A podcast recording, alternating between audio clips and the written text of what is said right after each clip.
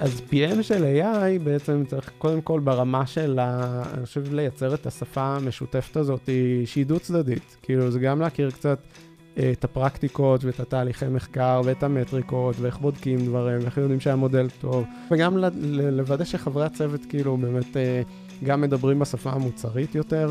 אה, זוכרים כל הזמן למה הם עושים את הפיצ'ר, מה ה-KPI, מה הכל, כי עם כל המתמטיקה וה, והקוד והכל קל אה, לפעמים אה, להתבלבל. אהלן, ברוכות וברוכים הבאים לפרודקט של השכן. אני שירה ויינברג הראל, וכחלק מסדרת פרקי ה-AI שלנו, אני ממש שמחה לארח את עמית בן דור, Head of AI בארטליסט. דיברנו על מה זה אומר להיכנס לארגון שאין בו AI, ולהרים את כל המחלקה הזאת לבד, בתור מישהו שהגיע מבחוץ. איך מתחברים למוצר ולתהליכים קיימים, ומוצאים את המקומות הנכונים שבהם נכון לשלב AI בחברה. ואיך עושים אימפקט מהיר בכניסה לתפקיד, בעולם שבו נדרשת עבודת עומק ומחקר. וברגע שבונים כזה ארגון, איך המבנה צריך להיראות? ואיפה החיבור שלו לצוותים הקיימים? איפה החיבור לאנשי המוצר או לביזנס מצד אחד, והשילוב בתהליכי פיתוח מצד שני. שנייה לפני שנתחיל, אני אספר שהמחזור הבא והרביעי של קורס ניהול מוצר מתחיל בעוד כמעט שבועיים, ונותרו מקומות אחרונים למנהלי ומנהלות מוצר שכבר נמצאים בשנים הראשונות בתפקיד, ורוצים לעשות את הקפיצה המקצועית הבאה שלהם. לשפר את הידע, לשפר את המתודולוגיות, וליישם את מה שנלמד כבר עכשיו ביומיום בעבודה שלהם בין המפגשים. פרטים נוספים אפשר לשמוע אצלי, או באתר productwithshira.com. את הפרק הקלטנו בסמסונג נקסט בתל אביב, ויאללה, מתחילים.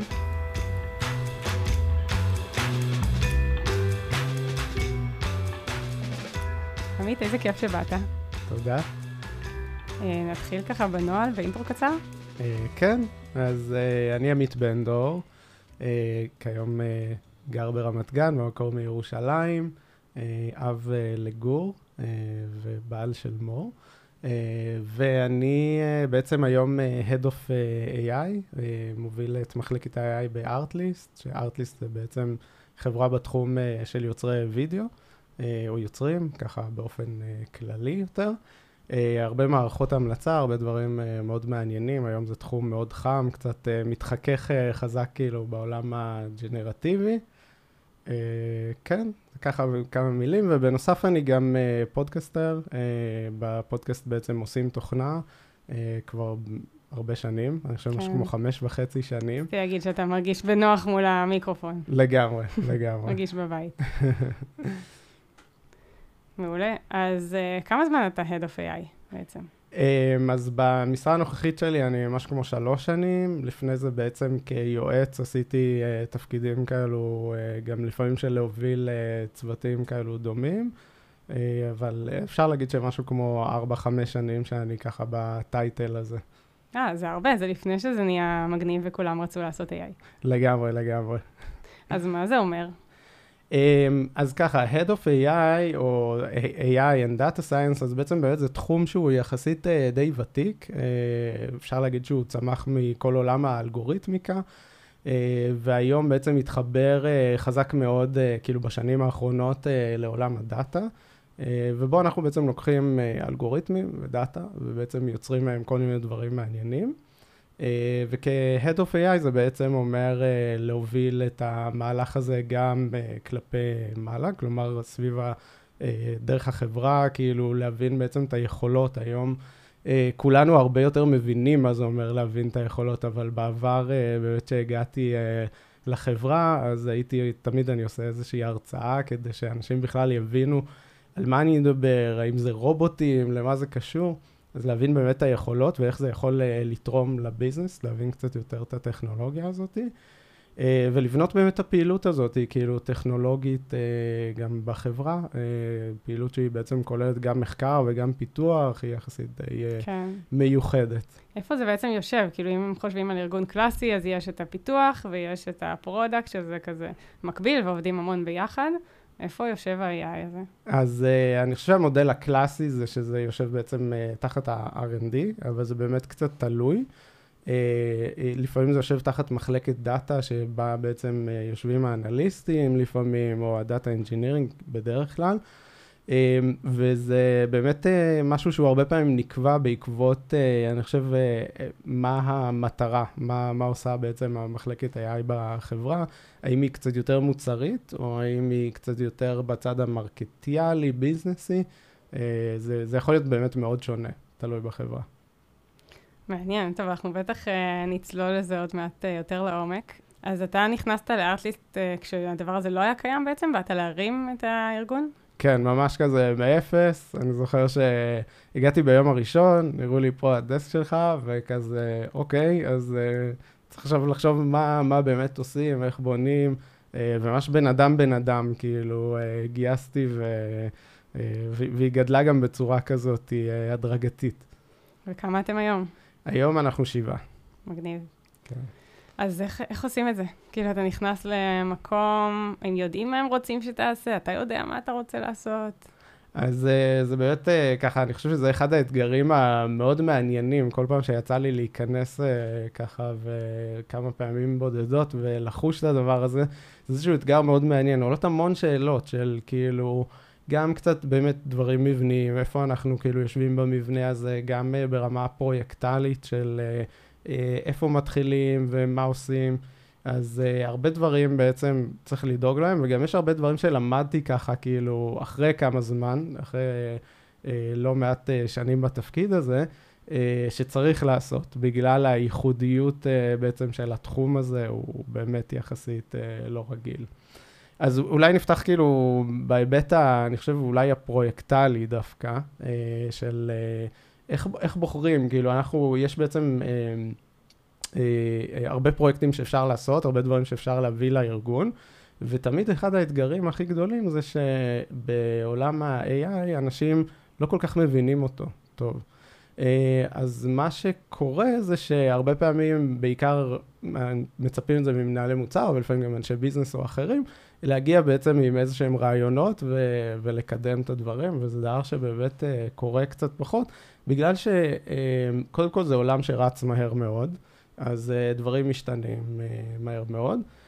והדבר השני שבאמת בסוף אלגוריתמים שונים, אם זה לחיזוי או ל-generation או לדברים כאלו, הם, הם דברים שאין הרבה אנשים בארגון שכל כך מכירים לעומק ויודעים להגיד, אוקיי, את זה אני רוצה, אה, בשונה אולי ממה שנגיד אה, product יודע לבקש מצוות פיתוח, אם זה אה, אתר מסוים או איזושהי לוגיקה, או כאילו חלק של פרונט או בק או לא משנה מה הדבר הזה. אז ברמה הפרויקטלית, כאילו, יש לי איזושהי מתודה כזאת שקצת אה, בניתי אה, עם הזמן, אה, בכניסה לחברה, אז אה, בדרך כלל אמ, אני מנסה להראות את ה-benefit, להראות באמת מה אה, AI יכול לעשות, ולתת איזושהי טעימה, אה, ככה שהיא גם תיגע בכמה שיותר stakeholder ים שונים. אם זה מקומות שונים במוצר, אם יש כמה מוצרים, אה, אם זה צוותים אולי ביזנסים קצת אחרים, זה marketing. אמ, אז, אה, אז אני קורא לזה quick wins, זה יחסית mm-hmm. די ידוע, אבל אה, באמת לנסות לראות מה אפשר ככה לקטוף איזשהו מודל אולי שעושה פרדיקציה, למשל ל-churn, או איזשהו מודל שעושה איזושהי פרדיקציה אחרת, דברים שאפשר מאוד, יחסית די מהר להרים, ולייצר איתם איזשהו value.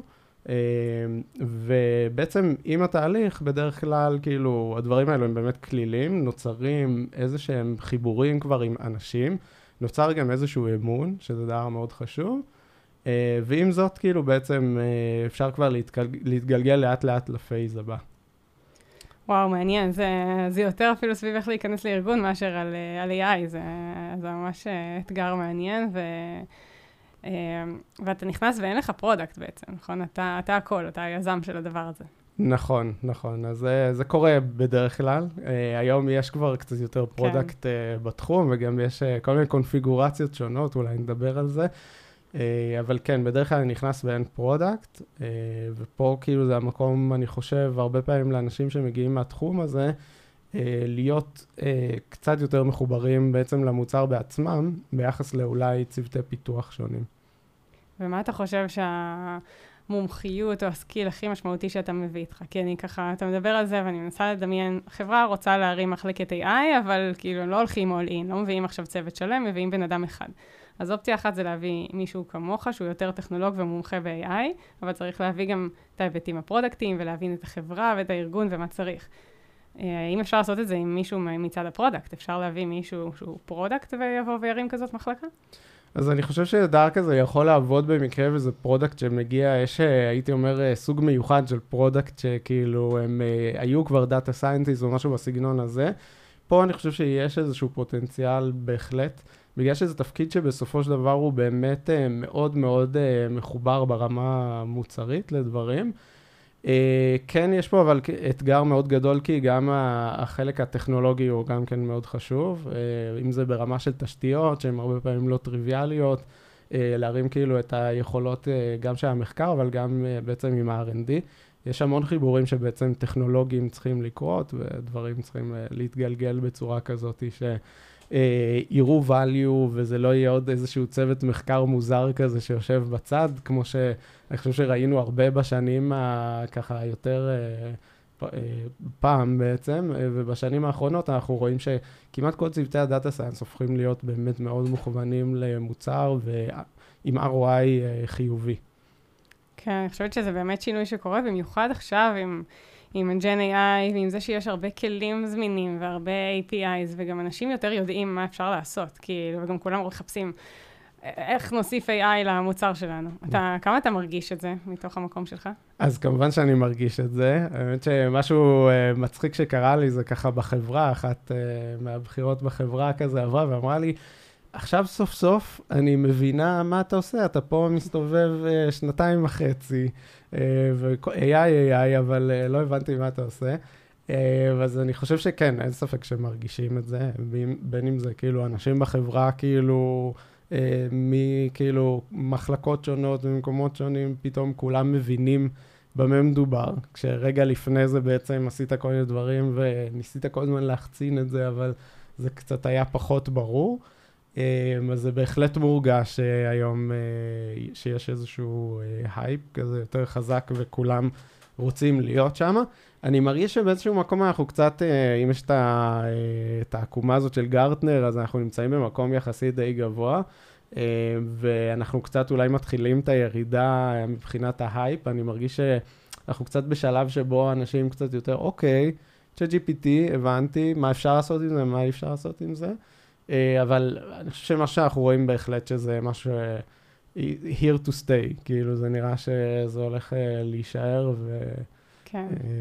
וגם אני חושב שיהיו חידושים שקצת אולי יעוררו את ההייפ הזה מחדש בעתיד הקרוב. לגמרי, אני גם חושבת שיש גלים, כאילו אנחנו חיים בתוך, נורא קרוב לקור של זה, כן? כי אנחנו בתוך הטכנולוגיה, ואנחנו ראשונים לשמוע על דברים, וכולם סביבנו בתוך זה. אבל uh, יצא לי לדבר לפני שבוע עם קרובת משפחה שהיא בכלל לא מעולם תוכן הזה, והיא לא השתמשה בחיים בצ'אט GPT. ואני ככה, הפתיע אותי נורא שעוד יש אנשים מבוגרים ש, שנמצאים במקום הזה, שכאילו עוד לא יודעים uh, במה מדובר, אז נראה לי שיש פה עוד, עוד הרבה גלים, וכנראה זה תהליך ש, שייקח זמן. ככה יוצא לי לחוות את זה מזה שאני פתאום מלמדת כל מיני קהלים. ואני מלמדת קבוצות של הורים וילדים, ופתאום אני פוגשת, לפעמים זה בחברות הייטק, זה אנשים כמונו, אז כולם כבר שיחקו עם זה, גם חלק מהילדים. לפעמים אני מגיעה לאיזשהו בית ספר, וחלק מההורים כמונו, וחלק מההורים מעולם אחר, ולא יודעים במה מדובר, וזה... כאשת מוצר זאת חוויה מאוד, מאוד מעניינת לפגוש ככה את המשתמשים שלי. נכון, ואני גם מרגיש שכאילו ברמה המוצרית קצת, או הח... החווייתית, עוד הדברים קצת לא פתורים.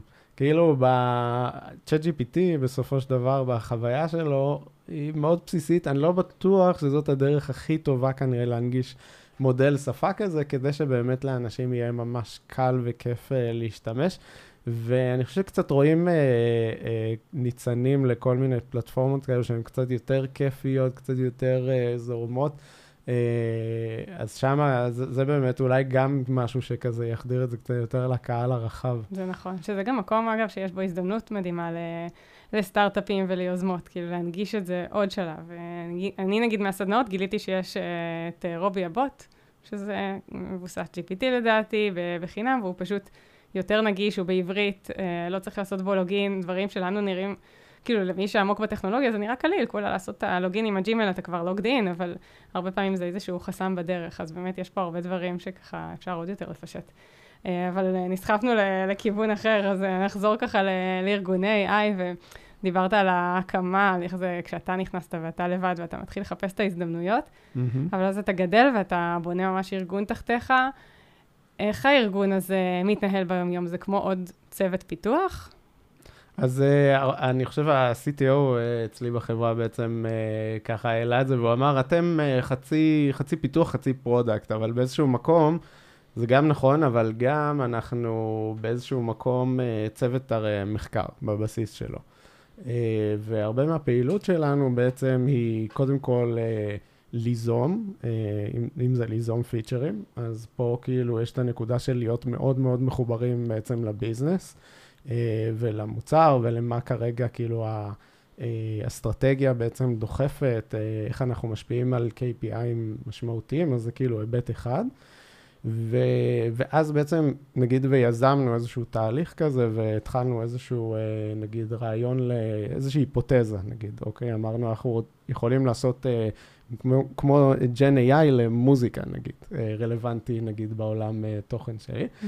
אמ, ואז אנחנו, זה איזושהי היפותזה ואנחנו מתחילים להתגלגל איתה בעצם קדימה ונכנסים לאיזשהו סייקל של מחקר, שבו אנחנו אה, מביאים איזשהו דאטה מסוים ואנחנו מנסים לבדוק את ההיפותזה הזאת, לאמן איזשהו מודל ובסופו של דבר לראות מה יצא לנו, האם זה ביחס לתחזיות אה, או המדדים שבעצם בדקנו, אז הם כאלו. אמ, אז התהליך המחקרי הזה בעצם קורה כאילו over and over again, והרבה פעמים גם ברמה המוצרית אנחנו צריכים רגע אחד לדייק את זה, כי אוקיי, נתקלנו בקיר, ואנחנו צריכים אה, לזוז רגע אחד אה, הצידה ולעשות חישוב מחדש, ולפעמים הערך המוצרי שחשבנו שניתן השתנה גם בעקבות זה, אולי הוא, הוא נמוך יותר, אולי הוא גבוה יותר, אז זה חלק מהעניין, ואז אנחנו בעצם...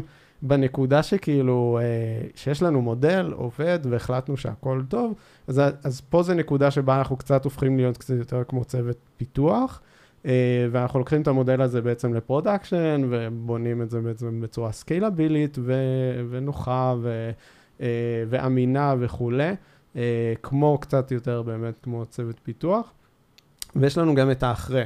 הרבה פעמים שמודל יוצא, בשונה מפיצ'ר שהפיצ'ר uh, הרבה פעמים, אוקיי, הוא עושה את מה שהוא עושה והוא ממשיך לעשות, המודל, בעקבות שהעולם בחוץ משתנה, כמו למשל, uh, uh, אנשים פתאום רוצים לייצר דברים מקונספטים, נגיד, שבג'ן AI שלנו לא קיים, הוא לא אומן עליו, אז הוא מתחיל לפשל, ואנחנו צריכים להיות שם. אז uh, גם ה monitoring סביב הדבר הזה, uh, זה גם מה שאנחנו עושים. אז אפשר להגיד שזה איזושהי ערבוביה כזאת, היא באמת מאוד מעניינת. ממש, uh, גם...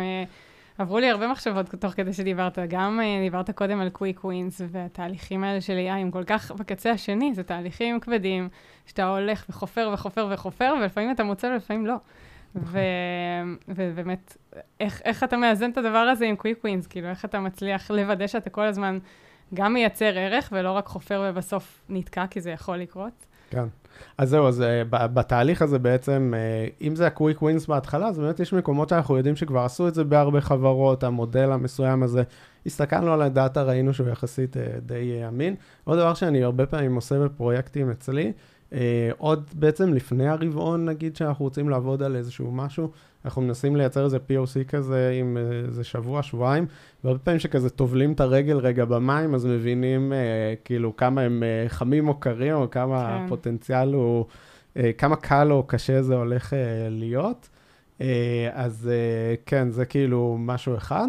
והדבר השני זה באמת כאילו מתוך quick uh, wins, אנחנו כן בסוף במטרה לעבור למה שנקרא bigger rocks. Uh, שפה זה פרויקטים שהם הרבה פעמים אולי נותנים ערך קצת פחות בטוח, הריסק הוא גבוה יותר, וזה בעצם דבר שכל הזמן צריך לנהל, אבל לקחת בעצם איזה כאילו הימורים קצת יותר גדולים, אבל שאנחנו יודעים שבסוף אם מסתכל, מסתכלים עלינו, החברה מלמעלה, אז זה נמצא ממש כזה בדברים הגדולים שישפיעו על המטריקות בצורה שהיא... אה, בתקווה פנומנלית, אה, ויעשו את הדברים האלו. ואיזשהו תהליך כזה שארגון AI אה, הרבה פעמים עובר. כן. זה לא אומר שלא עושים עוד קוויק ווינס כאלו, אבל מנסים להתמקד קצת יותר במקומות האלו של דברים שיכולים לעשות איזשהו אימפקט באמת משמעותי. עם הביטחון ועם הקשרים האנושיים גם שיצרנו עם הצוותים. נכון, זהו, זה מאוד מתחבר לעניין הטראסט. כאילו, ברגע שכבר יש טראסט ויודעים למה אתה קיים וסומכים עליך שאתה עושה את הדברים נכון, אז יש יותר אורך רוח לתת לך ללכת לחפש. נכון, ועניין הטראסט פה, כאילו, אני ארחיב על זה קצת, שהוא, אני חושב שהוא משהו מאוד משמעותי. אני, אני חושב שהייתי קצת תמים, ואולי גם קצת, כי הפרסונה שלי היא כזאת שאני נורא מתלהב מ-AI והכל, וזה כאילו, מההתחלה משהו שתמיד הרגשתי שאנשים באמת uh, מתלהבים גם סביבי, סביב הדבר הזה. אבל לאט לאט גיליתי שלא כולם תמיד כל כך מתלהבים, כי יש באמת תדמית קצת שונה מסתם טכנולוגיה. Uh, יש אנשים שבעצם יש להם לפעמים uh, חשיבות על זה הולך לקחת לי את העבודה, או מחשבות על זה הולך להשתלט על העולם, וזה נשמע אולי קצת, לא יודע, אולי מצחיק לאנשים מסוימים, אבל זה באמת uh, נתקלים קצת בדברים האלו. וקיבלתי פושבקים שלקח לי באמת די הרבה זמן, ולהבין כאילו, הפיצ'ר, בנינו אותו טוב, הכל היה בסדר, למה בעצם אה, לא משתמשים בזה? למה זה לא מצליח? ובאמת גיליתי את ה... כאילו... אה, אז אתה כבר מדבר על אה. המשתמשים שלכם בעצם. אז אני מדבר פה לאו לא דווקא גם, אה, אני מדבר במקרה הזה ספציפית קצת על פיצ'רים אולי פנימיים, mm, אה, okay. אבל גם זה יכול להיות רלוונטי למשתמשים לגמרי. אבל כאן במקרה הזה, כשזה פיצ'רים שהם קצת יותר פנימיים, זה לפעמים יכול להיות משהו שמאיים, וגם כאילו כזה קצת לא נורמלי, כאילו, אה, אתה צוות פיתוח, למה אתה פתאום לא מעניין אותך לעשות אה, דברים מסוימים? כאילו, יש צוותי פיתוח שיש להם את הביקורת הזאתי, אה, אז כל מיני ביקורות, ויש פה הרבה education בעצם לעשות שאני... כמה שאני חושב שאני לפחות מנסה נגיד להעביר את הדבר הזה, זה, זה ממש תהליך ongoing שהוא לגמרי. צריך כל הזמן לתקשר אותו ולתפעל אותו. כן. אה, אז תכף נצלול גם לעבודה מול product, אה, אבל לפני זה ככה עוד שאלה ש... שיושבת לי בראש. באמת דיברת על כזה, זה נשמע שהצוות שעושה את ה-AI צריך להיות גם וגם וגם. כי נגיד אני עבדתי הרבה שנים עם צוותי uh, research, שבאמת היו כזה אקדמאים, ויושבים לעומק, ועובדים על המודלים, והכל בקצב של העולם הזה, והרבה פעמים זה אנשים שהיו דווקא הרבה יותר רחוקים מהמוצר, יותר כזה במתמטיקה, והרבה מאמץ שלי כ product היה לקחת אותם שנייה לרגע, מי ה user שלנו ומה הוא צריך ולמה אנחנו בכלל עושים את זה. ופה אתם גם צריכים להיות ה product ולהמציא את הדברים האלה, אה, וגם להיות המתמטיקאים בקצה השני. אז איך, איך נראים האנשים שאתה מגייס? או שכל אחד לוקח תפקיד אחר דווקא. כן, אז אני, אני חושב שקודם כל, אני מאוד מאמין בלייצר איזשהו פאזל כזה מעניין, אה, ואצלי תמיד האנשים הם מגוונים. אז מאוד חשוב לי שיהיה מי שתמיד אה, יצעק ויגיד, אה, רגע, אבל כאילו, איך זה קשור למשתמשים שלנו, או דברים בסגנון הזה. ויהיו את האנשים שיהיו יותר אולי במתמטיקה, וכאילו, ובאמת יחזקו את, את הצוות, את המחלקה, כאילו, בהיבטים האלו. אה, וזה איזשהו פאזל. אני כן חושב שאצלי, כן, אחד הדרישות, ה, כאילו, באמת דרישות סף, זה איזושהי רמה בכל זאת מסוימת של uh, הבנה של מה אנחנו עושים פה, למה אנחנו עושים את זה. באמת uh, שהאוריינטציה תהיה מוצרית, תהיה כאילו באמת להשפיע על ה-KPIים, להטיב עם היוזרים שלנו, uh, וזה דבר באמת מאוד מאוד חשוב. אה, אבל באמת ברמת הסקילסט, אה, מגוון, אה, צריך גם את האנשים המסודרים וגם את המדענים המשוגעים. כן. וברגע שיוצרים איזה פאזל כזה, אני אישית מאוד מאוד מאמין בזה. מגניב. ואיפה בתוך כל זה משתלב ה product? okay, okay, אז זו שאלה טובה, uh, שאני גם דש בה כזה קצת, uh, ולאחרונה גם קצת uh, שאלתי קולגות ו- וכולי. אני חושב שהמודל הקלאסי, שהרבה פעמים צוותי data science AI עובדים בו, שבעצם הצוותים או המחלקה בעצם עובדת מול ה products השונים, כל product בעצם אחראי על, בדרך כלל על מוצר או על חלק מסוים במוצר, או משהו בסגנון הזה, זה תלוי באמת קצת בחלוקה הארגונית. אה, ובעצם התפקיד שלי הוא באמת כל הזמן ליצור את הקשר הזה מול ה products אה, בעצם השונים, אה, ולראות שאנחנו גם aligned, ובעצם כל פרויקט יש את ה product הרלוונטי שקשור למוצר, כאילו, ה product manager הרלוונטי. אז אם זה כאילו פרויקט של billing, אז אנחנו עושים את זה ביחד עם ה product של ה billing וכן הלאה. מה שכן, יש בזה איזשהו flaw כזה, מר, מר, כאילו, שהוא די מרכזי ב, בעניין הזה, אה, הוא העובדה שבעצם ה product, אה, אה, ש, שאין לנו בעצם אה, איזושהי נציגות ב product, כאילו, בשיחות ה... בוא נגיד, אה, נגיד יש את ה table הקרוב, שבו יושבים ונגיד מתכננים ביחד קצת את הדברים, או מתעדכנים. בסוף ברמת הקצת קליקה או הדברים שקורים, אז הרבה פעמים אנחנו לא שם, וזה יוצר איזשהו מתח, באמת.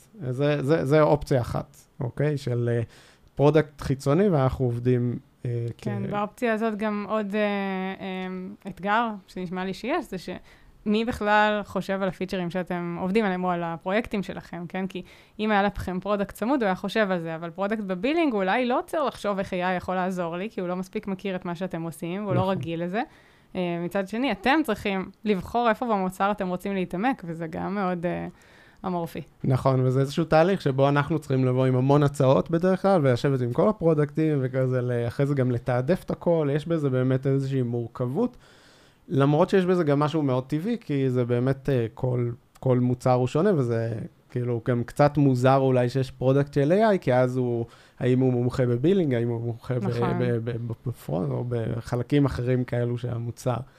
Um, אז עוד, עוד פורמט בעצם, שהוא כאילו, גם כן, אני רואה אותו קצת יותר צומח uh, לאחרונה, זה products שבעצם יושבים ממש בתוך צוותי ה-AI.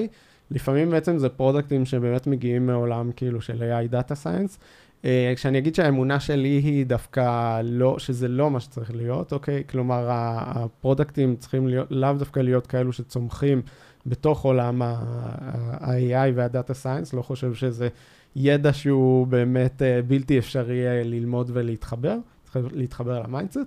אבל הקונספט בעצם של הפורמט הזה, זה שה product הוא בעצם קצת יותר בפנים, בתוך ה details, בתוך הדברים, אה, ולא איזושהי דמות כאילו שהיא אולי קצת יותר כזה כללית. אה, ובעצם כאילו החיסרון פה באמת זה שוב העניין של רגע אחד החיבור לצוות ה product אולי במוצרים השונים או דברים כאלו, אבל היתרון הוא באמת הכניסה לפרטים וההטמעה של החשיבה הפרודקטית ברמת היומיום. אה, ואני חושב שזה עובד טוב מאוד בצוותים כאלו שהם באמת קצת יותר ריסרצ'ים וצריכים את זה, שמישהו יישב איתם ממש ביומיום ויזכיר להם. אה, מה, למה אנחנו עושים, ולשאול את השאלות כאילו הנכונות, ולעזור להגדיר ולדייק את המחקר. ואופציה שלישית היא בעצם האופציה הקלאסית של product uh, בעצם, שהוא ככה יושב מבחוץ והוא כמנהל מוצר, ואני חושב שפה כאילו היתרון זה באמת החיבור קצת יותר לשאר מנהלי המוצר בחברה. אה, אבל החיסרון זה בעצם ההיכרות באמת עם הדברים המיוחדים והכניסה לעומק אה, בעצם לדברים. בעצם מה ההבדל בין האופציה השנייה והשלישית? בשנייה הוא עושה, זה פרויקט שהוא ממש יושב איתכם וזה הצוות היחיד שלו, ובשלישית לא? אז uh, באופציה השנייה בעצם הוא ממש יושב כאילו בתוך הצוות, uh, והוא כאילו גם ממש לוקח כזה משימות שאפשר להגיד שהן לפעמים קצת בורדרליין כזה, mm-hmm. כאילו הם קצת יותר, הייתי אומר שכמנהל מוצר הרבה יותר קצת יותר טכני, קצת יותר מחקרי, קצת מבין מטריקות של AI, איך בודקים, איך עושים, קצת הפרקטיקות, כאילו, יותר כזה. אה, ודרך אגב, כשזה מבחוץ, אז, אה, אז שם כאילו זה יותר ברמה, הייתי אומר, אולי פרו, פרויקטלית כזאת, קצת של אה, הסתכלות כזאת טיפה יותר מלמעלה, וכזה קצת פחות לדיטלס. Mm-hmm. ואז יהיה מישהו שעושה עוד דברים חוץ מזה? הרבה פעמים כן. כן. אז uh, כאילו, בגלל שכאילו זה לא מוצר שלם בפני עצמו, אז, uh, וזה לא, באמת גם לא מוצר, ממש AI, אלא אולי uh, כאילו אוסף של פיצ'רים שמתבטאים בכל מיני מוצרים או בכל מיני מקומות, אז uh, חוצים, כן, חוצים ככה לפעמים uh, באיזושהי צורה את ה-capacity. Uh, מעולה. אז... Uh... כשאתם בניתם את זה ולאורך השנים היו מבנים שניסיתם ולא עבדו? אז אני יכול להגיד שאנחנו עם המבנה הראשון כבר הרבה שנים, אנחנו כרגע קצת בשיחות uh, פנימיות, uh, האם uh, אולי לנסות לעבור לכזה uh, אחד המבנים האחרים. Uh, אני יכול להגיד שכאילו, אני וגם הרבה ממה שמעתי כאילו מקולגות, uh, יש באמת הקשיים במבנה הראשון, כמה שהוא כאילו קצת יותר make sense לפעמים. אה, אבל אה, לפעמים הדברים הפשוטים הם משפיעים. כאילו, העובדה שאתה נמצא עם אותם האנשים פשוט הרבה שעות מהיום, אה, גם אם מנסים לתחזק את הקשרים הזה ולעשות את הדברים האלו, ושאני אשב ככה עם שאר ה product managers הרבה, הרבה יותר קל כשזה, כשזה מישהו שאולי הוא חלק. אז, אז, אז כן, יש קשיים בהיבט הזה ללא ספק, וזה מעניין לראות איך זה יעבוד ב... במבנים האחרים. כן, אז אם נצלול שנייה גם לעוד יותר עמוק לתפקיד ה-PM כ-PM AI, mm-hmm. נקרא לזה. אה, יש, אני רואה גם כל מיני תיאורי משרות כאלה, היום כבר מגייסים אה, אנשי product שהם כאילו product AI. Mm-hmm. איך אתה רואה תפקיד כזה? אמ, אז אני רואה PM ב-AI בעצם כ... כחלק באמת מאוד אינטגרלי בפנים בעצם בתהליך. בגלל שאמרנו שבעצם התהליך הוא מחקר, צריך רגע אחד לשחרר את התפיסה הזאת, ש-PM כאילו מגיע נגיד אה, עובד מול הביזנס, וכאילו מגיע עם איזושהי הבנה שאנחנו רוצים לעשות פיצ'ר כזה, ואז לייצר איזשהו ספק ברור מאוד, ולשלוח אותו לצוות, וללוות בדייליס וכולי, על הלוחות זמנים. אז הפורמט הזה, אני יכול להגיד שעובד ממש לא טוב mm-hmm. עם צוותי AI, אבל זה גם, זה גם די ברור, נכון? כי כאילו, יכול להיות שאנחנו נתחיל, נייצר את כל הספק הסופר uh, מדויק הזה, ואז אנחנו רק נפתח את הדברים, ואנחנו נ... תוך כדי המחקר נבין המון דברים, כמו שאמרתי, נתחיל להתקל בקירות ולזוז אה, לצדדים, וכל הזמן גם צריך לבצע את הצימוד הזה בין מה יצא לנו במחקר לבין מה המשמעות המוצריות של הדבר הזה. אז, אז PM של AI בעצם צריך קודם כל ברמה של, אני חושב, לייצר את השפה המשותפת הזאת שהיא דו-צדדית. כאילו, זה גם להכיר קצת את הפרקטיקות ואת התהליכי מחקר ואת המטריקות ואיך בודקים דברים ואיך יודעים שהמודל טוב ואיך בוחרים דברים, הכל גם סטטיסטי יותר, זה כזה קצת מבלבל, הסתברותי. כן. אז uh, מה זה אומר, uh, זה, לא, זה לא, לא עובד וזה לא... כן, זה לא כן בינארי כן כבר, זה לא כפתור שעובד או לא עובד. בדיוק, ממש. צריך לראות איך הם מנהלים ומתי יוצרים. כאילו, אתה, אפשר לעבוד על פיצ'רים uh, שנים, uh, ואז יוצא עוד איזושהי ארכיטקטורה חדשה. וזה, אז זה ממש, אני חושב שזה, קודם כל, השפה המשותפת הזאת, של uh, uh, להכיר את הצד הזה, וגם לוודא שחברי הצוות, כאילו, באמת uh, גם מדברים בשפה המוצרית יותר. אה, זוכרים כל הזמן למה הם עושים את הפיצ'ר, מה ה-KPI, מה הכל, כי עם כל המתמטיקה וה, והקוד והכל קל אה, לפעמים אה, להתבלבל ולשכוח את הדברים האלו. אז זה דבר שהוא, אני חושב, מהותי בעצם ל-PM של AI, וממש להיות חלק מתהליך המחקר. וכל פעם באמת שיש איזשהו שינוי, או שיש איזשהו תוצאות, לשאול את השאלות, להיכנס ולהיות חלק מזה. אה, אני חושב שזה כאילו באמת אה, דבר מהותי. באופן כללי, הרבה פעמים PM AI, כאילו יש כל מיני דיוטיז שאולי לפעמים באים ל-PMים אה, סביב כאילו התעסקות ביותר סקראם או אג'ייל, שזה דבר שהוא קצת שונה ולא תמיד הנוסחה הקלאסית, בוא נגיד, כן. בצוותי מחקר. לשחרר קצת במקום הזה, אבל כן כאילו להיכנס קצת יותר לעומק ולענות בסוף לחבר'ה שחוקרים. אה, על השאלות הכי הכי הכי חשובות, ולהצליח לדייק אה, ולהיות איתה ממש ממש חלק מהתהליך. כן, אז זה גם להיות הרבה יותר טכני, וגם אה, לדעת לחיות בחוסר ודאות הזאת של אה, אנחנו לא יודעים בדיוק מה אנחנו הולכים לבנות וכמה זמן זה ייקח, שזה לגמרי. ממש קשה, וזה בטח גם מאוד קשה מול מנהלי מוצר אחרים, מול ההנהלה.